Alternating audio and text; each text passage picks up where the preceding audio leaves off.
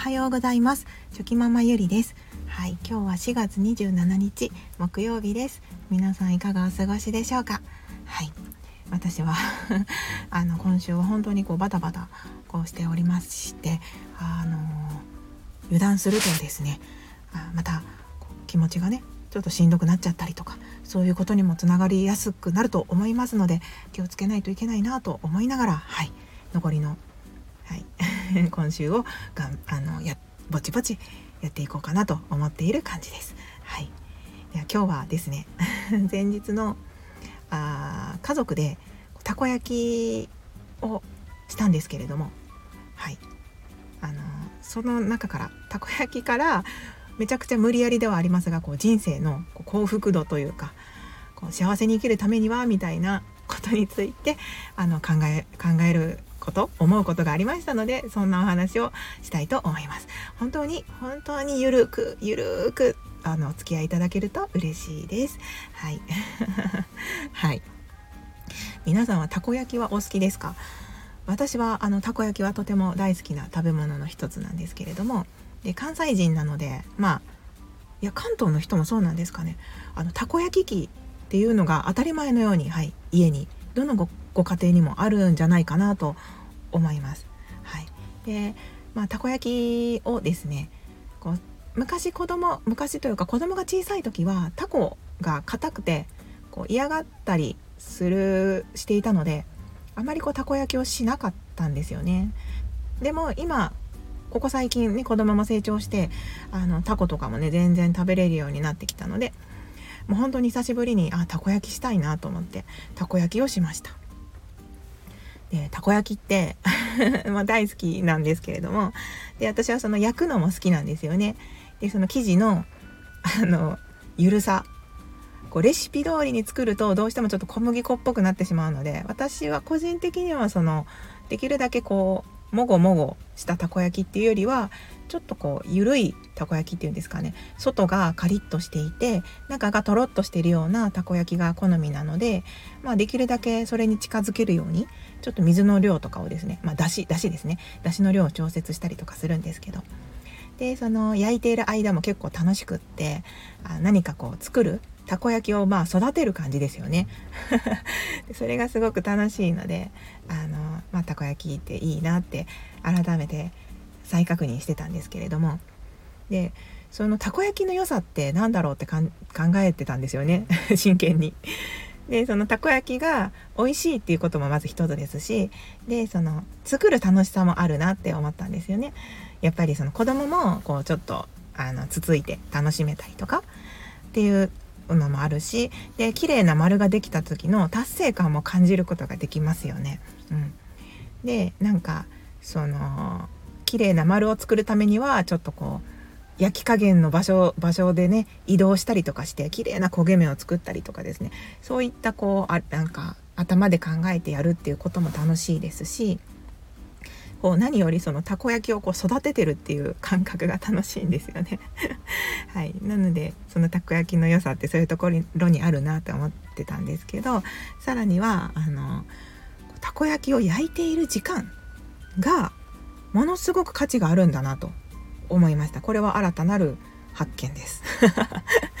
まあそれは何かというとその、まあ、焼いている時っていうのはみんなでねテーブルに座ってまあ見つめているわけじゃないですか。でまあ子供たちはねちょっとままああの焼いてる間暇暇な時もあるので、まあ、本を読んだりとか好きなことしたりとかして待ってるってこともあるんですけど、まあ、大人の場合にそのテーブルで囲ってですねたこ焼きをで焼き上がるたこ焼きを見ながらそしてたこ焼きを育てながらですねその時間をこうコミュニケーションの時間としてあの取れるんですよね。なんか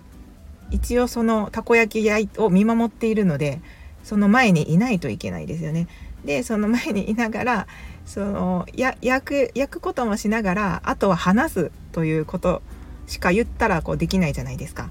あのまあ携帯触ったりとかもできるかもしれないんですけどまあまあまあそれは置いといて、まあ、やっぱりその向き合ってですねたこ焼きを間に挟みながらこの焼き上がるのを待つ時にいろんな話ができるっていうことにも価値があるんだなって この前たこ焼きをしていて思いました。はい。その焼くまでの時間ってねそのまあどうなんでしょうね。関西人はよくせっかちだとか言われるんですけど私はそんなにどうでしょう。せっかちなのかな。まあ人に対して待つことは結構できるんですよね。あの結構気長に待てます。はい。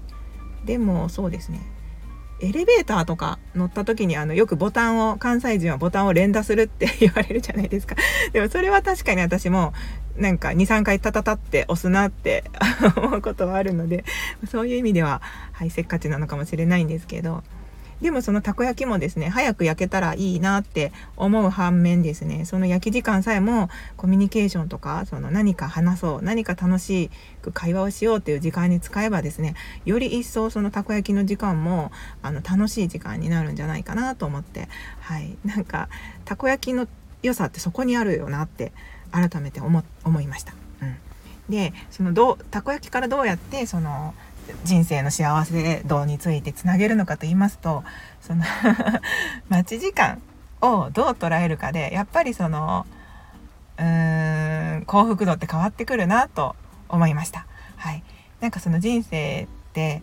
あの効率的にね何でもかんでも早く仕上げてとかできてとかなんかそういったことについつい目が向きま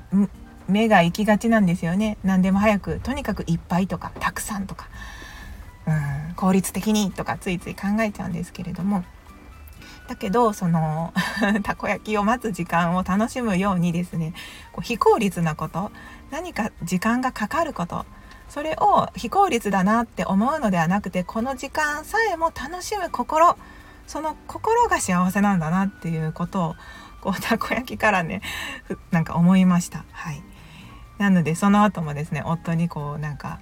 たこ焼きこの待つ時間がすごく楽しいよねって。だから人生はやっぱり効率的に生きるよりも非効率に生きた方がその気持ちの満足度とか